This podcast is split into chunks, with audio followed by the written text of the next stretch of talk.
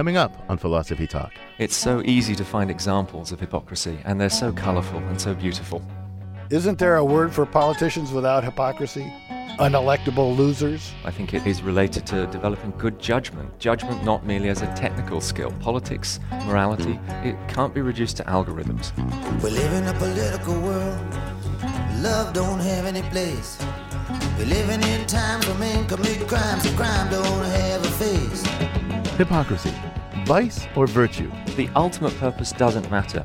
It bothers us because we want to think that we know people and know them well. Our guest is Lawrence Quill, author of Secrecy and Democracy. I am very, very happy that my private persona is inconsistent with my public persona, including the one that I'm currently putting out there, I might add. Hypocrisy. I think it's fundamental because the alternative is fundamentalism. Coming up on Philosophy Talk.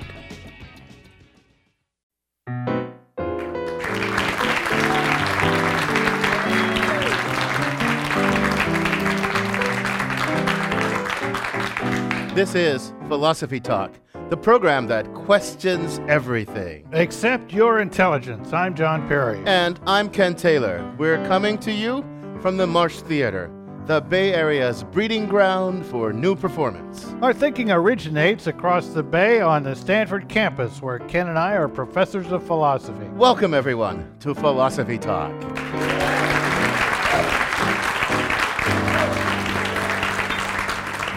Our topic today hypocrisy. Now, you know, John, there's a lot of hypocrisy around, especially in politics. But how bad is it really? Is it a necessary evil for an effective politician, or is it really one of the worst things that you could be, a hypocrite? Well, I suppose we ought to get started by saying what hypocrisy is. Now, the word comes from the ancient Greek, and there it meant playing a theatrical role. That's a preliminary stab. I'll say a hypocrite is someone who pretends to be something he's not. Uh, you know, that, that definition sounds like a good start, but I think it includes too much, John. Uh, like, consider a, a courageous abolitionist who, before the Civil War, who travels into the South. He gets there, he pretends to be one of the good old boys, one of the slave owners. His aim, though, is to get slaves so he can smuggle them up north and set them free. So he pretends to be something he isn't. That fits your definition. But w- would we want to call him a hypocrite? I, I don't think so. Good example, Ken. The definition seems to need a little work. It seems to depend on what the person's motives are and whether he believes he ought to have the values he pretends to have. A hypocrite knows he ought to be one thing and pretends to be another. Presumably, your courageous abolition never thought he ought to adopt the values of slaveholders, so he's not a hypocrite. But now, now I think your uh, definition excludes some real hypocrites. I mean, consider a person who pretends to be an upright moral citizen for his own personal gain. Eh, like some sleazy guy. He's going to volunteer at a soup kitchen. His real aim is to exploit vulnerable women he meets there. Look, like our courageous abolitionist, he doesn't believe in the values he pretends to have. In this case, uh, pretending the poor. I think we would want to call that guy a hypocrite, wouldn't we? But your definition doesn't make him a hypocrite. Yeah, but I think the definition's right and you're, you're wrong. I mean, I think this guy is worse than a hypocrite. He's a cad. A cad and a hypocrite both have bad motives, and they both pretend to have good motives. But the cad doesn't even realize that the motives he pretends to have are better than the ones he actually has. So now you've answered a, a one question. If you think being a cat is worse than being a hypocrite, then I guess you'd think that hypocrisy isn't the worst vice that a, that a person could have at all. But you know, let's think about something else. Let's think about politics. Do you think uh, hypocrisy is acceptable in politics? Well, consider two politicians who both pretend to worry about the plight of the poor, but they do so in order to win votes. Neither of them really is moved very much by the plight of the poor. Now, one of them thinks it would be silly, immoral even, to worry about the poor. I mean, if you start worrying about losers, pretty soon you corrupt the whole body politic and twist it around for the sake of the losers, and that's not good. According to my definition, this guy, pretending to worry about the poor, is a liar and a cad, but not a hypocrite. Now, the other one, as I'm imagining, doesn't care much about the poor either, but he thinks he'd be a better person if he did. So he is a hypocrite. I prefer him to the first because there's some chance that the feelings he pretends to have will eventually take hold. Yeah, see, I'm not convinced that the second politician really is a hypocrite. I don't think that's the right word. It sounds more like he just suffers from what philosophers like to call weakness of the will. In his best judgment, in his most considerate judgment, he thinks he ought to care about the plight of the poor. He, maybe he even pays lip service to the cause, but he's too weak of willed. He's too selfish to actually do the thing that he knows he ought to do. Well, I, I admit he's got weakness of the will, but but hypocrisy's a, a little bit more than that. It's his lip service to the cause that makes him a hypocrite. Were it merely weakness of will, he could admit that he ought to be doing more to help the poor than he actually does. But but he doesn't admit that. Instead, he pretends to be doing something about it when he really knows, while he should be, that he's not. And you think, you think that's a good thing, you said earlier. I, I, I never said that. I said that being a hypocrite of this sort is better than just being a cad and a liar. Well, that's pretty faint praise, if you ask me. But look, John, there are clearly lots of great and difficult questions here. What exactly is hypocrisy? How is it different from lying, insincerity, or weakness of the will? Is it ever a good thing? And is there any way to avoid it in the real world of real messy politics? Well, to help us think about this, we ask our roving philosophical reporter, Caitlin Esch, to investigate some famous cases of political hypocrisy, and she files this report.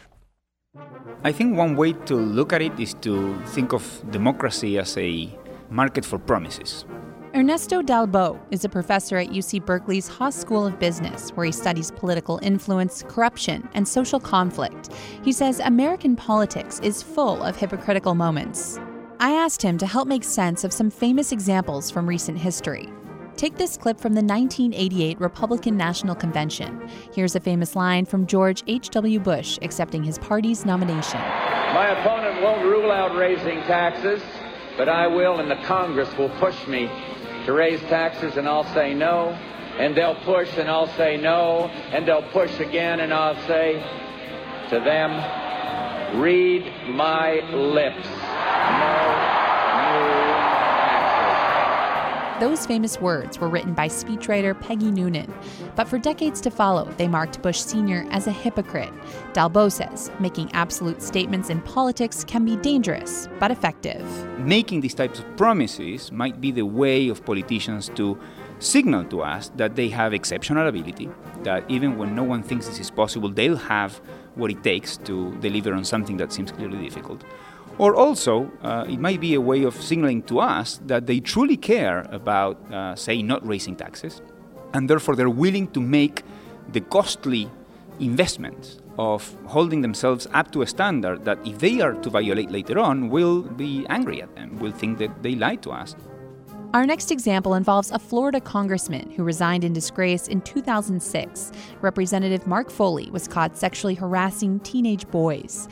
Here's a clip from ABC News. In Congress, Foley was part of the Republican leadership and the chairman of the House caucus on missing and exploited children. He crusaded for tough laws against those who use the internet for sexual exploitation of children. They're sick people. They need mental health counseling. They certainly don't need to be interacting with children. So here's a politician who takes an active stance against child pornography coming on to underage boys.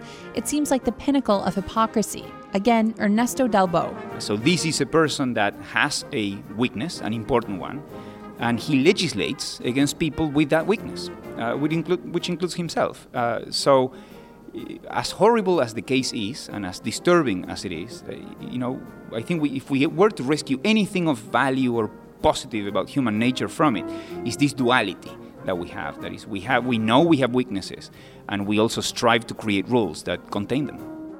And our final example. In 2010, former Senate Democratic leader Tom Daschle got in trouble for not paying some of his taxes. Here's a clip from Sean Hannity's Fox News show.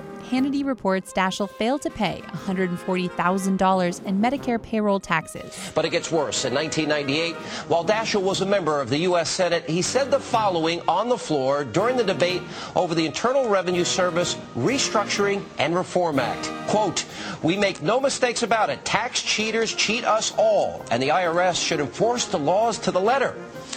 Who knew he was talking about himself? Here, UC Berkeley's Ernesto Dal Bó says the infraction seems to be minor, a mistake maybe. But the Daschle example evoked outrage because it violates the basic principle of fairness. People say, well, you know, these people are asking us to respect these rules, but they do not internalize these rules themselves, and that seems fundamentally unfair. Americans hold public figures to higher standards. We expect them to live up to the ideals they promote. And when they make mistakes or lie to us, we tend to forget they're only human and still politicians. For Philosophy Talk, I'm Caitlin Esch. Want to hear more? You can find the complete episode on iTunes Music, or for unlimited listening, become a subscriber at philosophytalk.org.